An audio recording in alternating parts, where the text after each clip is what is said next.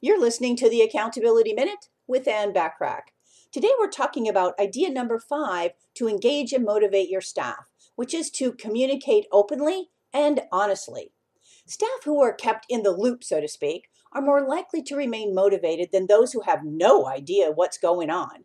You want to always be clear on what you expect from them and what they can expect from you. A great leader always maintains open channels of communication so his or her staff feels comfortable about discussing any relevant issues.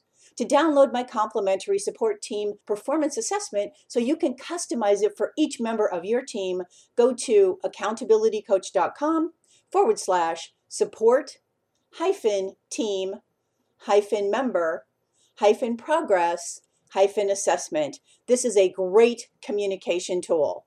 Tune in tomorrow for idea number six to engage and motivate your staff. In the meantime, want more from me? Subscribe to my business success tips and resources blog by going to accountabilitycoach.com forward slash blog. I appreciate you listening.